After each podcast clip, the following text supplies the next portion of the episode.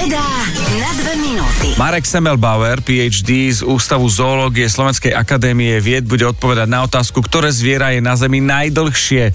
V zmysle nie veku, ale jeho pra, pra, pra, pra, pra, pra, pra, pra, pra rodičia, či už tu boli. Tak a asi taký najkrajší príklad na toto je štítovec alebo štítovce. Je tu viacero druhov kôrovcov, ktoré žijú aj na Slovensku, dva z nich teda. A aj to je teda ako skupina štítovce je extrémne stará a je to ako, tak by sa dalo povedať, že živá fosília. Veľmi známe napríklad Latimeria, že, ktorá vlastne od čias dinosaurov nenašli sa žiadne nálezy až potom sa našlo, že je nejaká živá.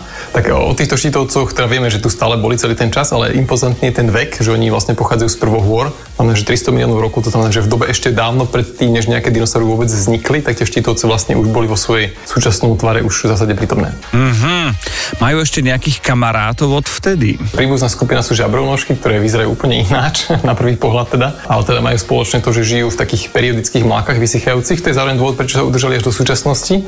Vlastne nežijú v takých normálnych mokradiach, akože rybník alebo rieka, pretože tam by ich zožrali ryby alebo nejaké iné väčšie predátory, nejaké chrobáky a podobne. Oni žijú v miestach, ktoré teda vysychajú a kde teda sa nevytvorí nejaké normálne spoločenstvo tých vo vode žijúcich organizmov. A zaujímavý je spôsob, akým prežívajú to vyschnutie. Oni prežijú vo forme vajíčok. Vlastne tie vajíčka sú extrémne odolné, prežijú vlastne skoro všetko, že vraj 10 ročia vydržia akože v stave nejakom hibernujúcom a no, keď sa naprší alebo príde nejaká povodenia, ich zaplaví znova, tak znova sa z nich vyliahnu a vlastne obratia teraz znova ten cyklus. Takže vyslovene potrebujú, aby tam nebola žiadna vegetácia. Napríklad na Podunajsku, keď naprší a tam v tých starých kamenách, ktoré tam stále sú viditeľné, naplní sa vodou, tak tam žijú. Je, že nežijú v takých ako mokrediach, ako si ľudia predstavujú, že bujná, zelená okolo. To je práve to, čo im nevyhovuje. Vlastne práve preto, že sú veľmi staré, tak potrebujú miesta, ktoré sú čo najďalej, najviac vzdialené tomu, čo my považujeme za prírodné. Aha.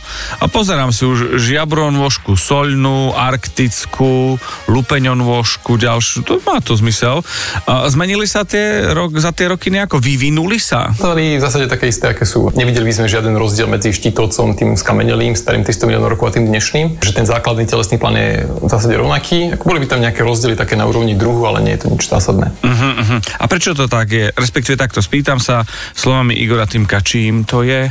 Čím to je? To, že vlastne zvolili si akoby únik, že ne, neprispôsobovali sa morfologicky tej novej situácie, ale vlastne obsadzovali miesta, kde je slabá konkurencia. To je vlastne ich stratégia, že vlastne ušli pred tými akože modernými potvorami, ktoré by ich zožrali. Aha, mo- moderné potvory, ktoré by ich zožrali. Dobre, super, ďakujeme dnes, akože, fú, dobre, aj s obrázkami, no ako v rádiu, ale s obrázkami, že sme si mohli predstavovať, tak ďakujeme pekne. Už sa teraz teším na ďalšiu vedu na, pozor, 3 minúty. Taká bežná vec, hej, a pritom aha, zaujímavé. Veda na dve minúty. Viac na fanradio.sk